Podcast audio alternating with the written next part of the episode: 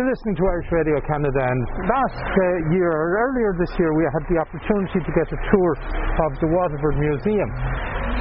And even a bit earlier on than that, we had the opportunity of being in Kilmacthomas on the day that the, uh, the Greenway, the Waterford Greenway, was launched, and we uh, spoke with what is it, the now um, Minister for Foreign Affairs, he was Taoiseach at the time, Simon Coveney, who was there on that date. Well, today we're going to hear a bit about some of the towns and villages that are between Dungarvan and Waterford along the trail, and maybe a bit about little pieces in between. Some of the sites that are fantastic. There's tunnels, there's viaducts, there's all those kind of things. And there's a fantastic book that's available and when you get to Waterford, the towns and villages of the Waterford Greenway. And it's a history of Dungarvan, Abbeyside, Stradbally, Kilmacthomas, Portlaw, and Waterford City. Well, today we'll focus on Abbeyside, Stradbally, Kilmacthomas, and Portlaw. And we leave Dungarvan to another day. And I've Willie Whelan here with me, who is a major contributor to the book, local historian, and um, he's going to fill us in and give us some of the, the vignettes about these various tales. Willie, thanks a million for coming along for a chat. Thanks for visiting our town. Much appreciated. And uh, before we start talking about the, the towns and villages, what the Greenway has done, I think, is opened up Dungarvan where it wouldn't have been as much a, a, destination previously. It's been transformative, you know, from a history point of view what was there previously is still there, but uh, now people can access it more readily. You know, um, in some respects, yes, we've had extra services that come on stream. You know, coffee shops and uh, different accommodation providers. But the towns and villages are as, I suppose, delightful and as beautiful and as historic as they ever were. But now more people are getting to enjoy them. And from a tourist point of view as well, one of the important things is that for someone who wants to walk it, it's easy, but for someone who wants to cycle, bike rentals are there's places you can yeah. pick up and drop off. They're, they're two a penny, and an awful lot of them um, now with COVID 19 they have stopped some of them offering the shuttle services, but in more normal times there was a shuttle service so you could cycle it in one direction and right. then you would get a, a lift back, and you know so you didn't have to see the same thing twice. Right. So for the Irish, they know exactly where Waterford is and they know where Dungarvan is. But for somebody who is, hasn't been to Ireland or somebody who has been a long time since, we're talking the southeast, the sunny southeast. Yeah, well, I suppose the simplest thing to say is it's actually it's the best part of Ireland, but then I suppose I am going to say that. Oh no, it's, I'm from Galway and it's not. I, I, I contradict you straight off. Our, our first argument. Uh, but but uh, yeah, it's effectively it's in the it's right in the, the, the, middle of Ireland, in the centre of it. It's a small town. Uh, Dungarvan is uh, eight to ten thousand people, dep- depending how you measure the boundaries. Um, but it's quite a big catchment area in Irish terms. So it's a diverse town. And as I said, we'll talk about it at a subsequent time, but it's an old town. It is indeed, yeah. Uh, the Normans founded, uh, founded it in 1185 when they um, built their castle. Um, no, I, you know, I won't go into too much detail, but it was it was more of a folly, really. They, they felt that the, the town was going to be a base for major expansion, but ultimately the harbour wasn't suitable. So it, it kind of languished as kind of a town for many centuries, you know. But like a lot of towns that had access to the ocean and the sea, it was a fort- fortress town. It, it was, yeah. Uh, as I said, the, the, the, Normans viewed it as something that was going to be central to their supply chain right. in Southern Ireland when they invaded. But unfortunately, the harbour silted up, so the larger ships couldn't get in. So ultimately, Waterford and Youghal to some extent ate Dungarvan's lunch. They, they, they, became more prominent. But nonetheless, Dungarvan uh, struggled on for some years, but then ultimately it thrived, you know, and uh, it's become the town we know today. So, coming to relatively more recent times, greenways have been cropping up across the country yeah. in on old rail lines. Yeah. So if we were to talk about the rail link that exists or did exist between um, Waterford and Dungarvan and what line that was and the importance of that. Um, yeah, like a lot of uh, places across Britain and Ireland, uh, the Industrial Revolution brought tremendous change. So, uh, Dungarvan, for most of the 19th century, was served by a crowd called Bianconi. They were uh, horse and carriage guys. And in the 18th century, it would have been all canals, a lot of canal transport and water transport of goods. And then in the mid 19th century, you know, the coming of the railways transformed the country. Um, so there was an awful lot of railway building occurred in a very, very short space of time. A lot of the stuff was built to particular patterns. Um, so you kind of see the same design of bridges cropping up uh, over and over again. And the Waterford, Dungarvan and Lismore ra- railway line was pushed very much by the Duke of Devonshire. Uh, he invested reasonably heavily in it, um, and he got a lot of state support for it as well. And actually, in the end of it all, it was the state that ended up bailing it out because it never proved to be particularly profitable. It was one of those items that was perhaps essential, but you were never going to make much money on it. So, uh, if we're looking at a time period between start of construction and end of construction, when might that? Uh, it, was, it was over a four or five year period, um, and it was up and running in the 1870s. Um, its peak years were during World War One. Okay. It was used very much for the transport of troops and goods, and that was the short period of time when it actually made a little bit of money. Right. Um, so, uh, from a labour point of view as well, these projects always provided lots of labour for manual labour. Uh, yeah, they did. They did for a period of time, but again, of course, it's it's it's short-term labour. Yeah. Um, you know, and once the project is done, then there's little enough labour. When when the railway is talking about, uh, spoken about by um, a lot of people in a, in a, in a semi-modern context, you know, in the 40s and the 50s and even into the 60s, what people talk about is is not the employment, but actually it was the route out of unemployment. It was what got you to Britain. Okay. Um, and that's maybe to some extent why the railway is still kind of romanticised locally. It was oftentimes the last place that people would have seen okay, when they were yeah. leaving the town, you know. Yeah. Um, so the route always with railways also because the need to keep a relatively good gradient yes. means that the rail is going to find that and make it that way. So, from a modern perspective, as a greenway, as a cycle route, it also makes these things very attractive. Yeah, it, has been ideal, really. I, th- I think uh, we were probably the second greenway in the country. I think Westport was first. Yeah. Um, and I think there's been an element of the uh, Westport got it very right, and then we looked at what they did, and we tried to do it a little bit better. Um, I suppose Dungarvan had never really been positioned as a tourist town before, and certainly the small villages, you know, your Stradbally, Kilmacthomas, Portlaw, they would have had very little tourist trade. I mean, you know, I'm 50, 51 now, and uh, I mean, we've had tourists for four years, so this is we would have had three or four weeks in the summer people would pass through the town but but the villages in between would have been neglected. Completely neglected yeah. Indeed. And particularly since the road improvement happened where you had cars yeah. and they weren't even going into these villages. That's right yeah. Lots lots of bypasses you know.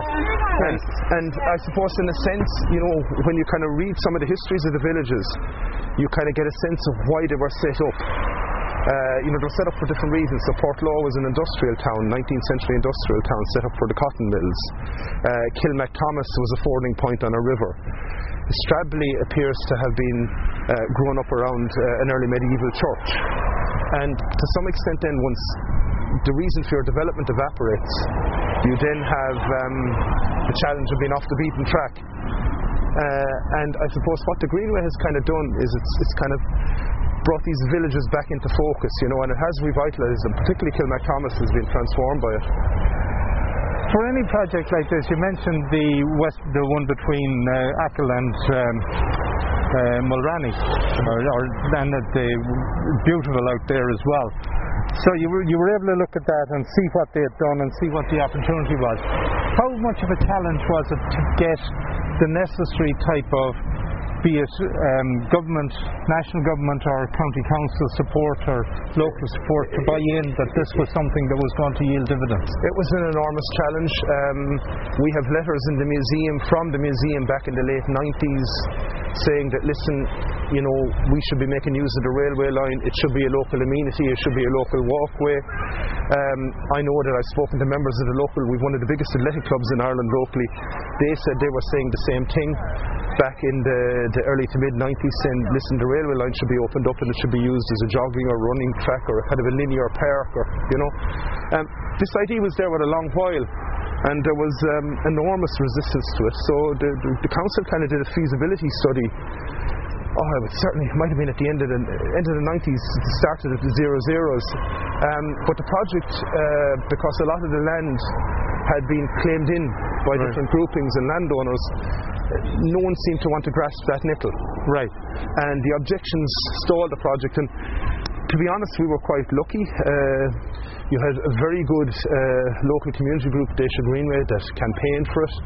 And I think you had a county manager, Michael Walsh, ultimately, um, uh, that said, no, this project needs to happen. And I think that was the signal then for things to start occurring, you know, that. Uh, uh, you know, everyone got on and it, it was made work. The objections were kind of, right, I hear what you're saying, but this needs to occur. Right. And at that point, then actually it progressed very, very quickly. Um, so the first year was a wild success. We couldn't believe you'd see Dungarvan and Aer Lingus flight magazines and on the television, and you know, it was quite entertaining to see your little town. Or even Kilmacthomas, as I said, did very well out of it. You know, started to get featured nationally on, on television programs and that would have been really unusual. Um, then I suppose in the second year, then we were we were attempting to deal with maybe the the difficulties of growth. How do we handle this? You know, Right. is there enough accommodation? Right. Are there too many tourists? You know, because ultimately stuff has to be kind of sustainable and people have to live here. Um, building a greenway to get in loads of money to me is not the purpose of doing it. It's to, it's to make the environment a better place to kind of live in and maybe visit. So And of course, if, if it gets too busy, it loses its appeal as well. It loses its appeal, yeah. I think everyone has been on holidays to various famous foreign locations, you know, and you're kind of, when you actually arrive there, it's such a letdown. You know, you've got to queue for three hours to kind of get in somewhere. And not just that, but particularly the Irish experience and the expected experience of the tourist to Ireland is that of open countryside, is that of uncrowded, uncluttered, uh, pastoral environments. Yeah, I, I agree. I, th- I think to me, like, you know, if you want to see um, the biggest mountain in the world, the biggest lake, the biggest river, the biggest building, they're in other countries. Uh-huh. You know, but we do human sized stuff very, very well, and we have done anyway. And what we don't want, I think, is to lose the things that we do well in, a- in, a, in a rush for riches. um, and I think, look, we're starting to manage it. Uh, uh, we have now got additional coffee shops have opened. Some of the parking stuff is getting addressed. Um, we're, we're starting to find a happy medium of, of what do the tourists want after the first boom year.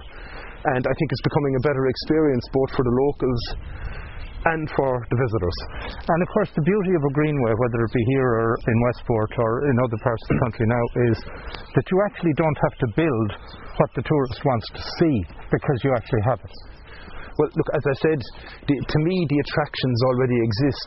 What I personally could not understand with an awful lot of the previous tourism that we used to get locally was how intense it was. It was coachloads of, of generally quite elderly people arriving and being run around Dungarvan for half an hour Yep. and being made to get up at seven o'clock in the morning to have their breakfast before being driven up to Cork to be run around the English market Right. for another half an hour. Um, I don't think that's a way to see Ireland because to me, a lot of the attraction of Ireland is the people and the interactions and having a slow holiday and discovering things. And it's kind of the joy of small things. I think that's, I suppose that's the best way I put it. So the Greenway is 42 kilometres, as I understand it. Yeah. Uh, is it all asphalt? Yes, it is. Yeah, yeah, yeah. So unlike a lot of other trails, Yeah. uh, you, you can feel comfortable even as a relatively um, inexperienced or, or slightly trepidous cyclist that, that you're not going to be worried about having to hit dirt roads or anything like that. even people with a disability, you know, it's fit for that. So, what they've done recently, and it's a lovely thing. It's um, I'm not sure if you've seen those trains that you see in some European cities. You know those little city trains. Uh-huh. They, like you pull them five or six They're carriages. behind the tractor. Yeah, basically. So the senior citizens, they bring one of these down the Greenway a couple of times uh, at every Christmas. So Right. our elderly can do it. But if you had a motorised wheelchair, if you, even to be honest, if you had a wheelchair, you'd, you'd certainly be able to get up and down as much of the Greenway as you wanted. So um, we're going to take uh, a little bit of music, and um, maybe the old Dungarvan Oak would be a good one to start with. Yeah. A little piece of that. Well, I'll tell you a little bit of history about it. Tell me a bit of history about that. Nothing whatsoever to do about Dungarvan. Right. It was an, a, a piece of theft by a Dungarvan uh, songwriter, and it originally was the old Carnarvon Oak in Wales. and of course, when they got to what are we going to sing about, the one Irish town that rhymed with Carnarvon was Dungarvan. So they went and that's that's why it's the old Dungarvan Oak.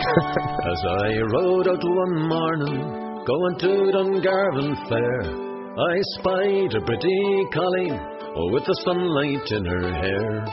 Her way was so delightful, her voice rang like a bell, and as I overtook her, I asked if she was well. Lay down your woolen shawl, my love, I swear it is no joke. And I'll tell to you the story of the old Dungarvan Oak. Before we reached Dungarvan, the girl did at me stare and asked me why I raised me hat to a tree so old and bare. So I told her of the legend, if the tree should e'er come down, there'd be a great disaster, and Dungarvan would be drowned. Lay down your woolen shawl, my love, I swear it is no joke. And I'll tell to you the story of the old Dungarvan Oak.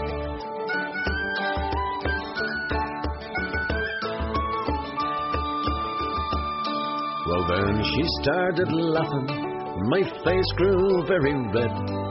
She said that only fools believe what those old legends said. Her laughter was contagious, for the truth to you I'll tell. Before we reached the marketplace, I began to laugh as well. Lay down your woolen shawl, my love, I swear it is no joke.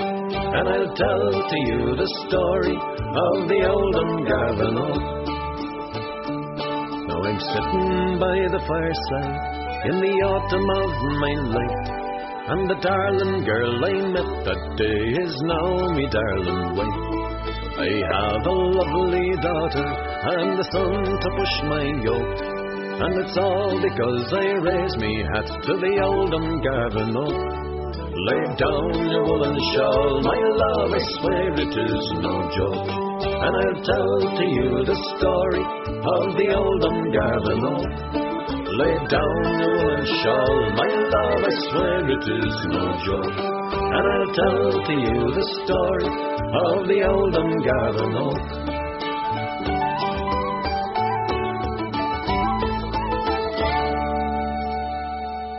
this is my home place now. And we're chatting with Willie Whelan, and he's as just said there, this is his home place. We're heading into Abbeyside. And Abbeyside, would, if you go from Dungarvan to uh, Waterford, Abbeyside is the first village you're going to come across. How far out of Dungarvan are we? Uh, we're not out of Dungarvan at all, really, according to the politicians and geographers, but Abbeyside people would tell you that you've travelled a thousand miles. How many years? Ma- yeah, yeah. Well, uh, as I said, uh, Abbeyside is basically a, a small uh, village, and for uh, seven centuries, really, it would have had a population of, you know, anywhere between 40 or 50. It grew up around the local monastery, which is, you know, Abbeyside, the Abbey side of the Colligan River. Um, really, it was only with the, the construction of the causeway and the bridge to Dungarvan in the early 19th century that um, uh, that the link between the two towns was firmed up, and suddenly Abbeyside became a suburb of, Dun- of Dungarvan as opposed to a distinct community in its own right. Abbeyside historically would generally have been poor, uh, very much a fishing based economy. And then in the 1820s, when you could get across without having to wade across the harbour or pay a ferry boat, there was a whole cluster of houses started to get built uh, for the better off people in Dungarvan. So uh, that that then was the, the explosion of growth in Abbeyside. But even up to the 1930s or 40s, the population of Abbeyside was three or four hundred. But today it's probably equal to that of Dungarvan. Um, it's, there's about 5,000 in each, in each part of the town. So uh, I have to comment upon as you approach Abbeyside, the uh, bridge that we're about to go under has beautiful murals, uh, birds on each side. Uh, what are we looking at? Well, this is a little project. One of the great things about living in a small town is that you can influence your environment. You don't get lost. You know, so if you're a member of the local chamber of commerce, uh, such as a Totem, a graphic, graphic design company locally, you can actually come up with an idea and you know who to talk to to get it to happen. Uh, and Totem came up with the idea of putting, I suppose, uh, a painting on this particular bridge of a swan and to celebrate nature along the Greenway. And very quickly, from kind of initiating the idea to uh, to execution, it happened over a very short space of time. So what was a nondescript replacement bridge, it was quite um, uh, they, they chopped the top off a lovely board bridge back in the, the late 60s. Uh, so it's not an attractive structure, and a little bit of art now has transformed it into something that you know is pleasant to look at. It blends into the environment. Yeah, yeah. That, that's something actually that I, I, would say about a lot of the, the Greenway. Um, you know, a, a, lot of the early pushing for it was done by the Déise Greenway Community Group. Uh, in heritage around Dungarvan, a lot of the signs you see are something that I would have come up with, and along with Willie Frere and the museum, we'd have gone and said, here, listen, we need to do signs about the harbour, we need to do signs about the square, signs about Abbeyside, we want to do them. And you're kind of pushing an open door because they know our track record and they know what we're capable of doing. Um, and it's great that you can kind of have that level of influence on your community, you know. So um, while we're through Abbeyside, I hate to say it since it's your your hometown. Um, but it's, it's really because you're only starting out, you're less likely to stop here.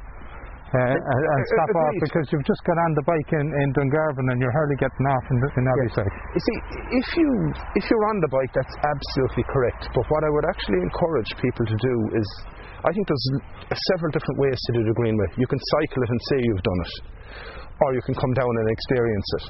And to me, I think if you were going to experience it, you might actually potter along it and take diversions off it into the villages. A lot of the train stations were on the edges of the villages. So if you actually just sprint up and down the greenway like Roadrunner, Yeah. you're not going to see see that much. You will see nice scenery. You will go across a couple of nice bridges and a couple of nice viaducts. But actually experiencing what these towns are like and what, what Waterford is like, you're going to miss a lot of that. So I'd encourage people to perk up the bike. It's not the Tour de France and. Uh, Get into those villages and sit down, have a coffee, and chat to people. So you mentioned that within Waterford you've been able to manage to get some um, what would be placard type signs which Yeah. are uh, explanatory. Would you get the same in Abbeyside? Have you been able to get any in Well, there? well in, in Dungarvan, yeah, we have one in, in, in, in Abbeyside. Now, these are around the village. Um, as I said, they are still developing signage here for the Greenway. I don't know what sta- stage it's at yet. But one of the theories we had when we did the book was um, we wanted a coherent uh, chronological history of all of the villages to be available because I suppose, like a lot of um, public bodies everywhere, an awful lot of the people who staff the local council are not locals.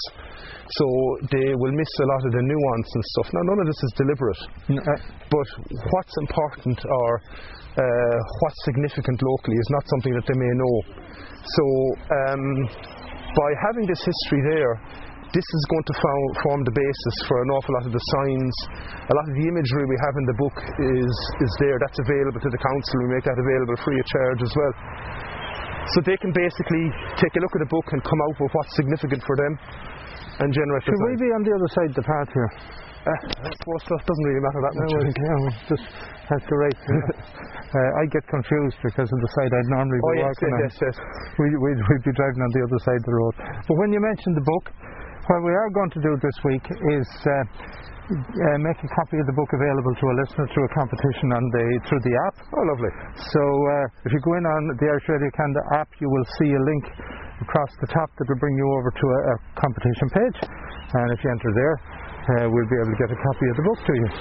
So uh, that's, uh, I'm looking forward to being able to share that. Now, you mentioned a word, and um, I know the locals all know what it is, but I want to hear a bit of the background of it. You mentioned Déise. Yes. Because I know it relates to here. What's Déise? Uh, Déise is uh, the, the origin of it is a tribe in County Meath, um, the Déisi, and basically they lost a series of battles. They got overwhelmed, so they were forced from their native or ancestral lands in around the 9th century. Uh, and they migrated down to Waterford. So then Déise then is the land of the Dacia. This is the area they would have settled in. And were there family names are associated with that? Uh, there would be, yeah. My name is Whelan, which Yeah. is uh, O'Whelan in Irish, or Yeah. you sometimes hear it called Phelan, and in America it's often called Whalen. Yes, and around Ottawa it's called Whalen. Yeah, and that's down to the, the accent, and that can make genealogy very interesting because I had uh, a granduncle, Patrick Francis Whelan, Yeah. and he landed in Worcester, Massachusetts, and a week later he was Frank Whalen. Yeah. So actually trying to find them in the databases and stuff can be can be a chore. Indeed. Indeed. So as we leave Abbey Abbeyside and we move along, the next place we're going to arrive into is um, we're heading for Stradbally. Yeah. Now I'll have to tell you, I'm familiar with the Stradbally in County Laois because I think that's where they have the uh, steam That's right. Yes. steam yeah. rally up there. But this is another Stradbally. So as a result of there being two Stradballies, I understand that's Stradwallia or Strad. What? So how does Stradbally here get its name? Um, uh, in truth, I actually don't know. A lot of the early origins of Stradbally are kind of lost. Um, we know it's early medieval. We don't know exactly why it was founded.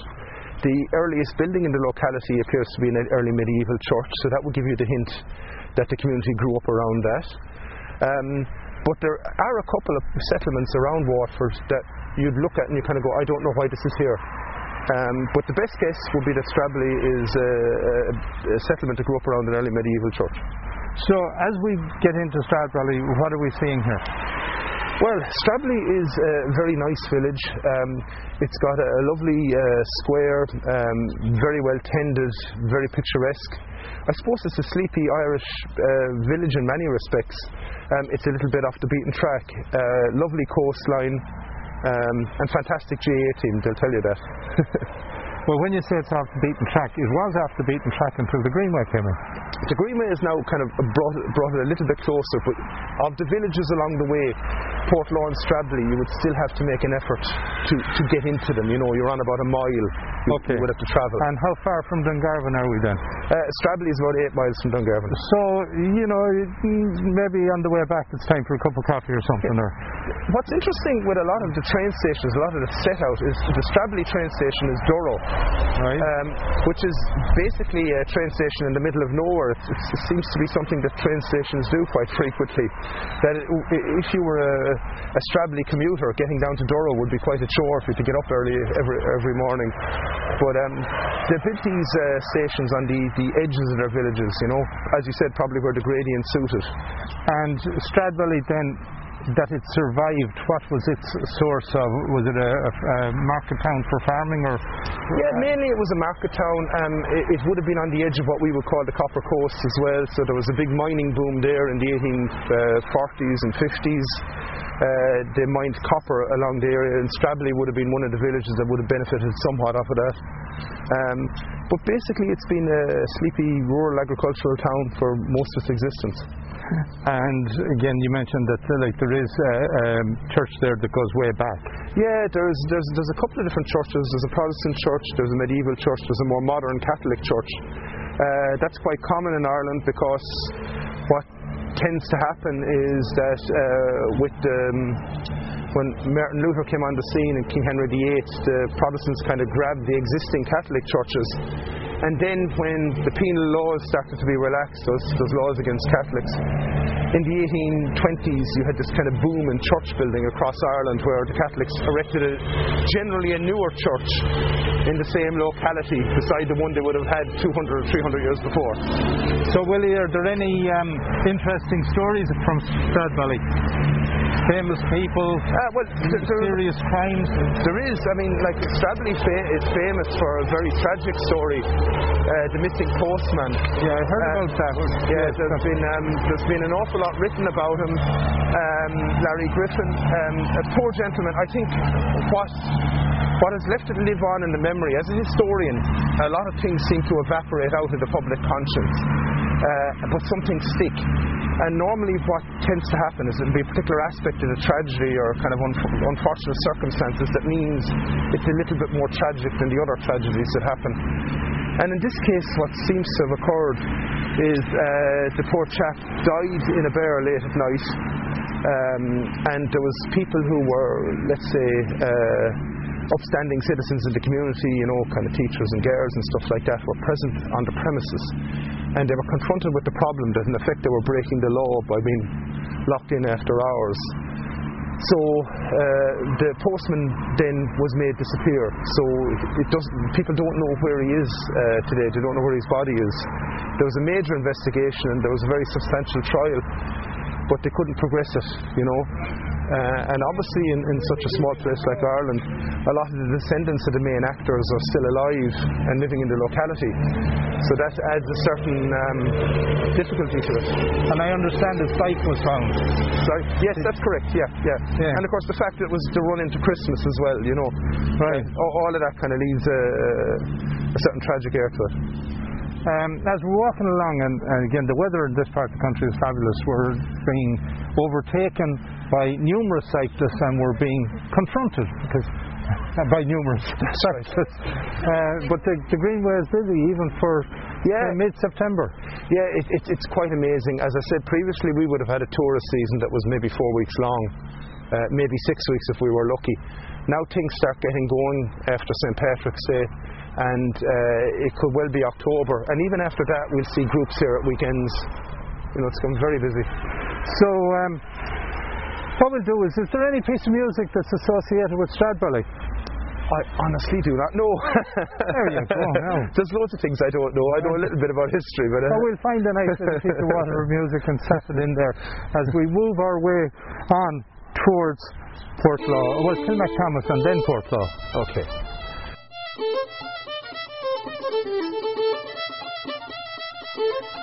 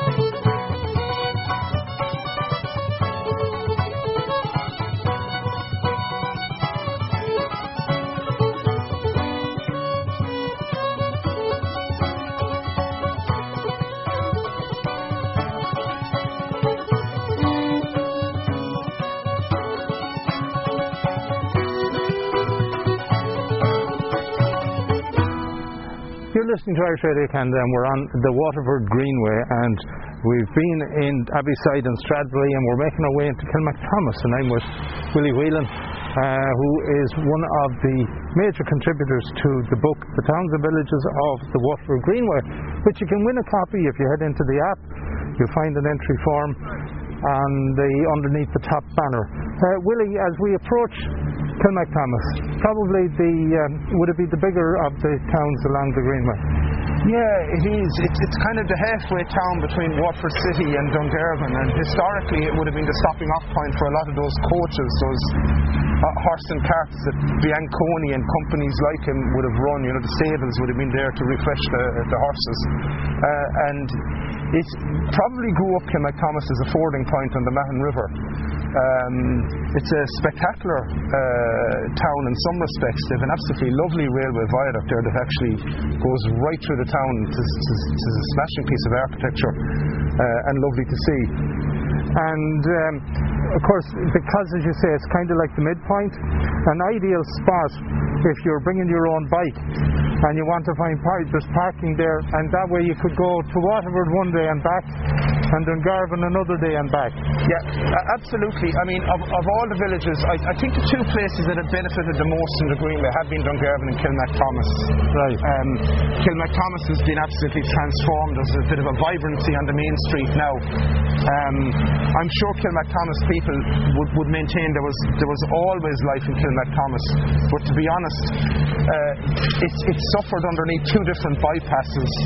Uh, so the, the, the, motor, the cars have moved away from Kilmacthomas twice in a row, basically, as, as the road structure got more sophisticated.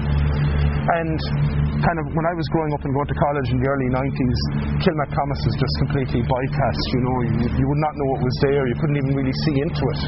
Um, you'd have driven past it before you know it. But Kilmac, Thomas has a long industrial past in milling. It does, yeah. Um, and it's also got a um, oat milling uh, and porridge. yes, probably uh, Flahavans is Flahavans immensely famous, and there was also kind of a woolen mills there. But while it was quite a substantial uh, affair, it, it, seemed to kind of struggle on for 20 or 30 years. It was kind of kept going um, by benefactors as much as, as, as being run as um, uh, a proper business. And uh, the lady that was pushing it. I, think it was uh, um, uh, Lord Waters' wife, off the top of my head now, that was actually looking at it as a way of employing poor people in the area. Once she passed away, the, the it, it, kind of slowly ebbed away and kind of went to rack and ruin. Uh, am I mistaken? Were the Flahavans connected to the Quakers, or was there? Uh, I, am not sure about the Flahavans. I'd say you're thinking of the Malcolmsons in uh, Portlaw. They were okay. a Quaker family. Will we talk about that when we get into Portlaw then? Um, so, uh, scenic wise, um, Kilmacthomas is, is stunning, a beautiful, beautiful village. Um, and as you look down the main street towards the viaduct, very impressive. And as I mentioned at the beginning, we were fortunate enough to be in Kilmacthomas on the day that the Greenway was launched four years ago, and it was a glorious day, and the place was a buzz, and there's lovely coffee shops uh, which hopefully they're back open and able to um, serve, serve yeah. with social distancing and meet all the requirements. I imagine they would be able to. Yeah, oh, oh, yeah, look, yeah. It looks like there's a bit of action there. Most of them are, are trading away now again. Um, I would also say that there's actually a lovely little park down in Kilmacthomas, so if you're, if you're going for a picnic and you don't want to spend a fortune and you've got a, some bread rolls and coffee with you, you can pop in there and eat it in peace and quiet.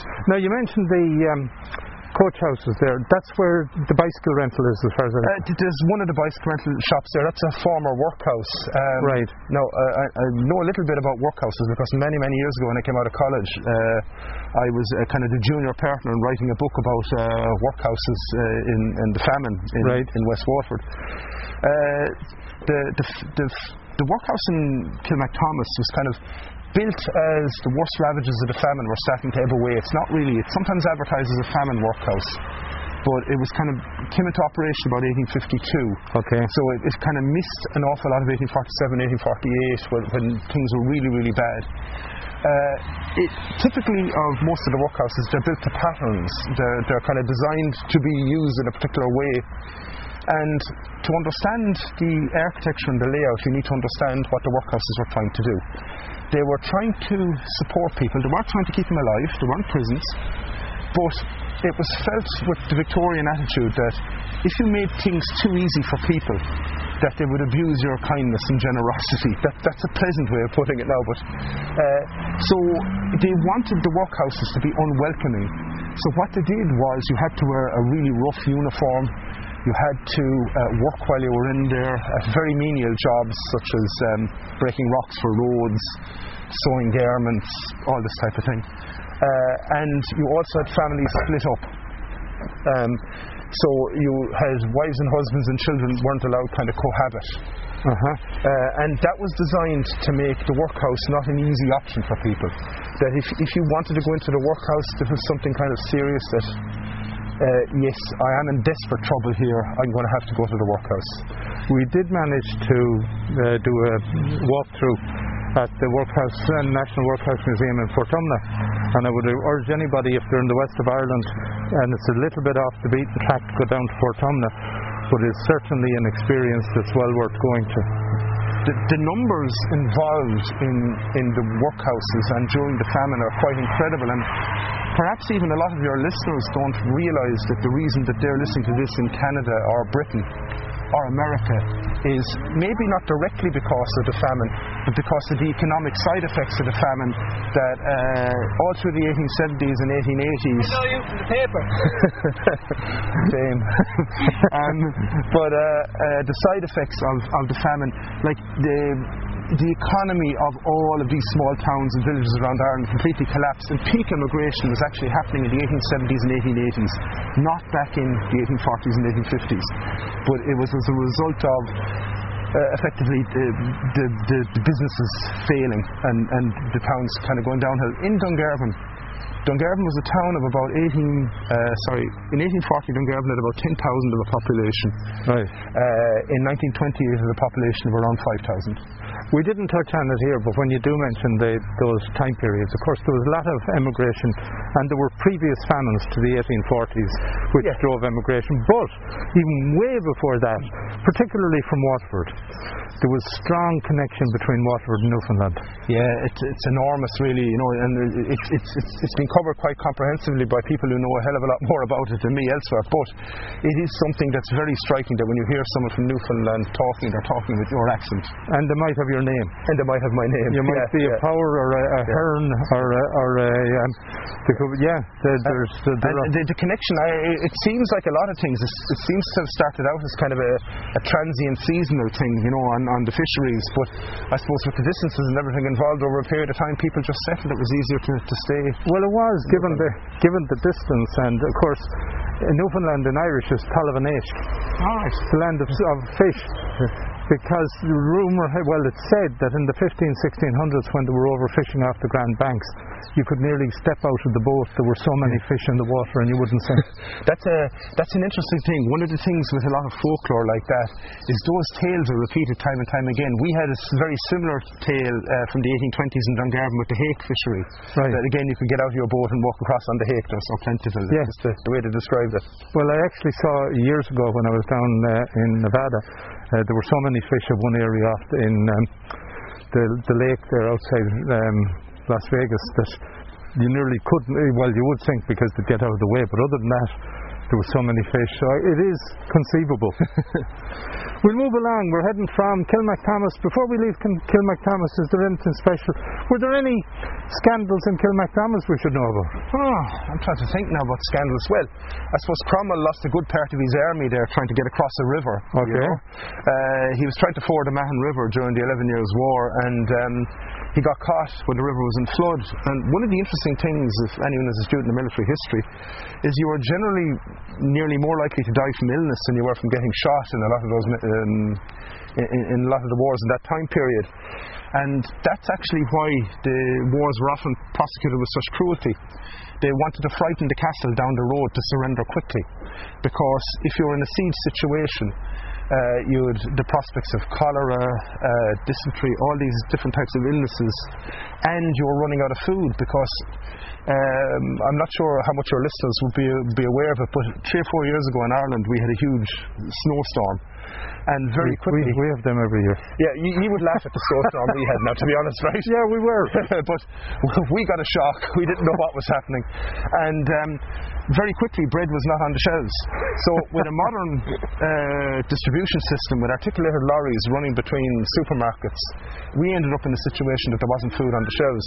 Right. So, if you're a medieval army and you're trying to feed Cromwell's army, would have been somewhere in the region of five to six thousand people.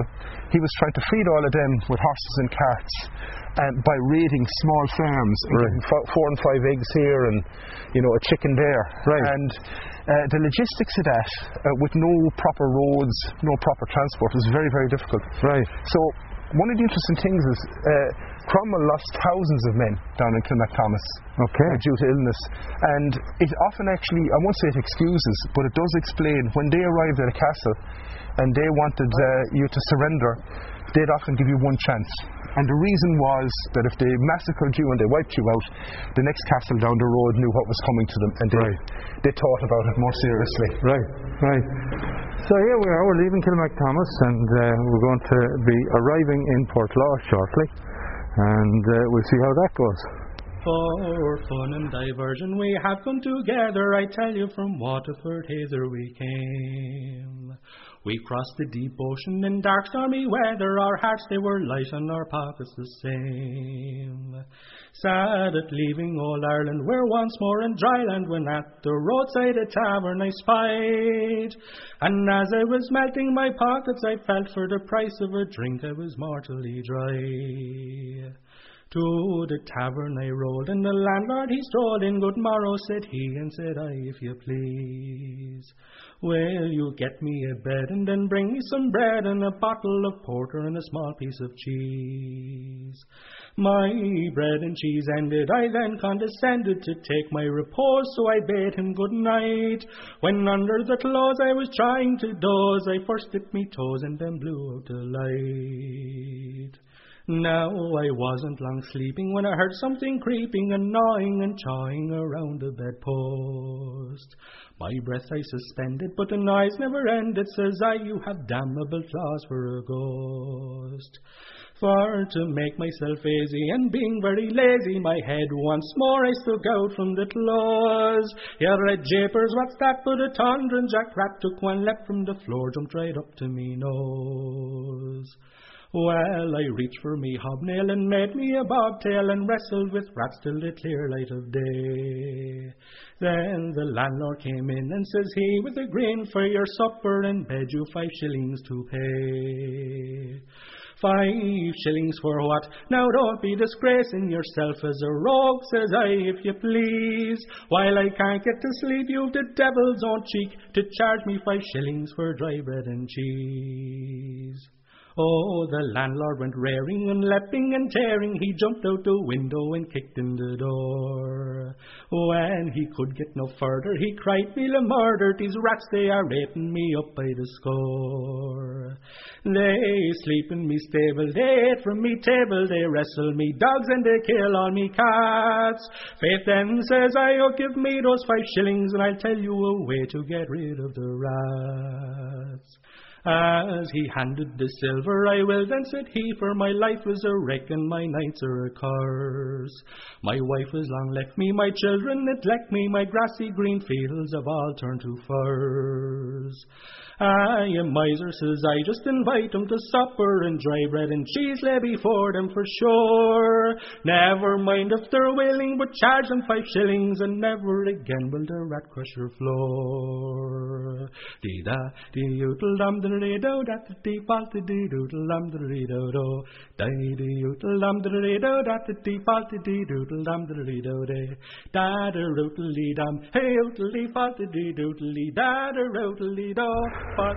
We're on the Waterford Greenway and we're with Willie Whelan. We've just been in Kilmacthomas and we're arriving in Portlaw and we're trying to, trying to stay safe and not get run down by bicycles.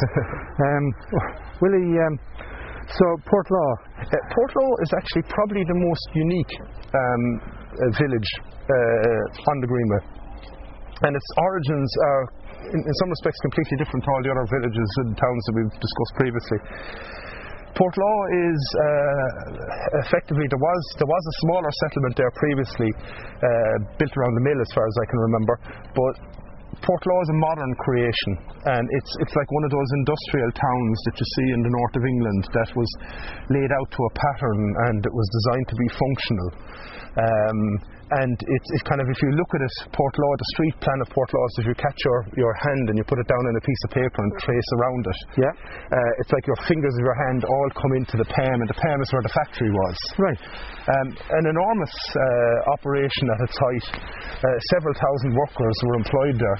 Uh, you know, for, for a village that historically would have had 50 or 60 people in it, probably. Um, it boomed with the cotton boom, um, the 19th century cotton boom, and would have had some of the parallels of, uh, as I said, uh, you know, those Lancashire mills and all that type of thing. But what was really interesting was that the owners were a family called the Malcolmsons, a family of Quakers. And they behaved with great decency towards their workers. Right. Um, now, they had very kind of strict rules, but the rules were all designed to kind of en- enhance the workers' lives. So, you know, if you remember the Pioneer Association or that uh, the Abstinence Association down there, you kind of got rewarded for joining. Okay. Um, and they were they were very decent in terms of the housing. Those particular types of housing was developed. Uh, for the workers, the conditions were good. The industrial safety was unbelievable by the standards of the time. You know, I mean, you'd hear horror stories from some of those North of England mills with small children getting crushed and and destroyed and mutilated for life. That, that didn't happen in Portlaw. So the Malcolmsons were pretty good people. Um, and uh, they were also quite good at business. But then they got caught, and, and what caught them to some extent was the um, the American Civil War. Right. Um, what's interesting, I suppose, is there's an aspect of Irish history that hasn't been explored too much that we always feel that we were kind of put down upon by other people, you know, and uh, that we've always gotten the wrong end of the stick. And to some extent, that's correct. But the bits where we put other people down are normally not looked at so carefully. True. Um, and uh, again, the Malcolmsons weren't pro slavery or anything, but they did get caught by the blockade on the southern states, and the raw materials didn't didn't didn't arrive. And there was a huge debate in Waterford at the time as to uh, what were the rights and wrongs of the American Civil War. And basically, one newspaper took uh, the Republican side and the emancipation side, and the other newspaper didn't, primarily on financial grounds because it was uh, destroying um, the cotton trade locally. Right. Um, uh, but ultimately, uh, the Malcolmsons they got out of it, but they weren't quite the, the powerhouse they were. And then within a generation, some bad investments and things meant that the, the power of the family dissipated. But uh, around Portlaw, they're, they're, they would be very well regarded as a family, you know. It's interesting because I know that in outside of Galway, originally uh, after the famine, I think it was that the um, Quakers again took a lot of land and set up uh, farming, effectively agricultural college. Yes. Uh, and their commitment to community has always been very evident and very strong. Yeah, and, and, and likewise, even in, in even in Ring, which is again outside Dungarvan, um, they did an awful lot of work in keeping the community of Ring alive. A lot of uh, education in terms of um, uh, the fisheries and support regarding the fishing out in Ring. Um, you know, it is really as as a grouping, uh, they're kind of unblemished really in Irish history, which is a bit unusual. Uh, now, the um, cotton itself, I would not have been familiar with cotton as being a, a product of the Irish scene. Um, happy people, happy people cycling the great. That's what yeah. That, that's, the, that's the great thing about it. It's, that's a it's happy the best people, type of interruption, isn't it? isn't it? Isn't it? it is indeed. So yeah, cotton. How long? That was. How did it uh, evolve? Well, really, what, what I would say is sometimes it's helpful to think of Ireland as part of the British Empire, Right. Um, rather than as an island nation in its own right, which we are now. Um, so really, uh, Ireland is basically just an outpost of all those great northern English cotton mills. And when they grew up, the Malcolmsons decided to put one here. So you know, we would have mirrored often on a smaller scale, developments that were taking place in England. So that was really the reason that the, the cotton mills happened over here. Right. I'm, I was more thinking, but the cotton was was it grown in the area or was it imported? Uh, no, uh, I know there was a little bit of flax and stuff up the north, but nearly all the cotton, as far as I know, is imported. Okay. Mainly from the, the, the southern states. Okay. big source. Okay. Right. Right. That makes sense. Any other interesting facts then that uh, are attributable to Portlaw? Well, I mean, it's famous for having a thing called letter money, which is actually made out of cardboard. Okay. Um, this is something I think you see in quite a lot of pioneer towns in America and maybe in Canada. That in the early years, that a dominant business will issue their own money. Okay. Like Hudson Bay, I think would have been one that. Yeah, that's something yeah, I've heard of sort of trappers and the different Yes. groupings. Yeah. Um, so something similar happened in Portlaw. Now, uh, it happened elsewhere in Ireland. But it was done in an exploitative way. It was it was done in a way that was meant to trap you into the local industrialist's Right. grasp. You had to spend the wages he gave you in the shop he owned. Okay. In Portlaw, it wasn't really done for that reason. It was just done to kind of facilitate commerce in the area. Right. And actually, interestingly, the, the, the Malcolms are so well regarded, their money was actually accepted outside of the locality. Fantastic. Right. Right. So when we get to uh, Portlaw, I forgot to ask, how far did we have to come between Kilmacthomas and Portlaw? Oh, I have, I have never walked it. I've driven it quite frequently. I suppose the worst of it is, is if you're a local, sometimes you, you don't spot what's in your own area. You I know. yeah, yeah, yeah. I, I was condemning all the visitors earlier on for rushing through a place. Yeah, but approximately, what would we be, 10 Ah, kilometres? Yeah, about that. Yeah, yeah. Yeah. around. Yeah. Yeah, so, so that would mean then Portlaw to Waterford were at what, about, uh, Uh, about the same again. about another 10 now? Yeah, okay, so again, a nice little spot before you head into the, the larger city. Yeah, agreed. Yeah. Indeed. So if anyone is wanting to get information, and you and I are going to have another chat at another time about the um, history of Dungarvan in more detail, but if someone's looking for information on the Greenway and about all the villages and all that, and as I said, there's a copy of the towns and villages of the Waterford Greenway. Uh, if you go on through the app, you can get a copy, uh, enter a competition for a copy there.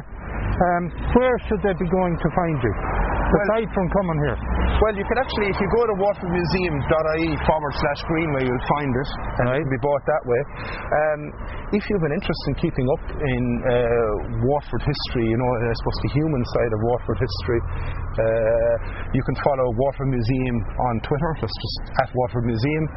Uh, we're also on Facebook at Waterford County Museum, and we're on Instagram, uh, which I don't particularly like, but I use, and you get us on Waterford Museum as well on that. So if anyone has queries or questions, we'd be delighted to answer them. And um, you know, we we enjoy when people are as interested in our county as we are. And maybe we should um, finish out with a few bars from Port Lorga. Yeah. Willie, Willie Whelan, thanks a million. It's been great having a chat. It's been great learning more about the Greenway, and all it does is whet the appetite to actually spend more detailed time. And, and I can say every time I've come here, the weather has been fantastic. Uh, there seems to be a bubble. Thanks very much. We've enjoyed having you here.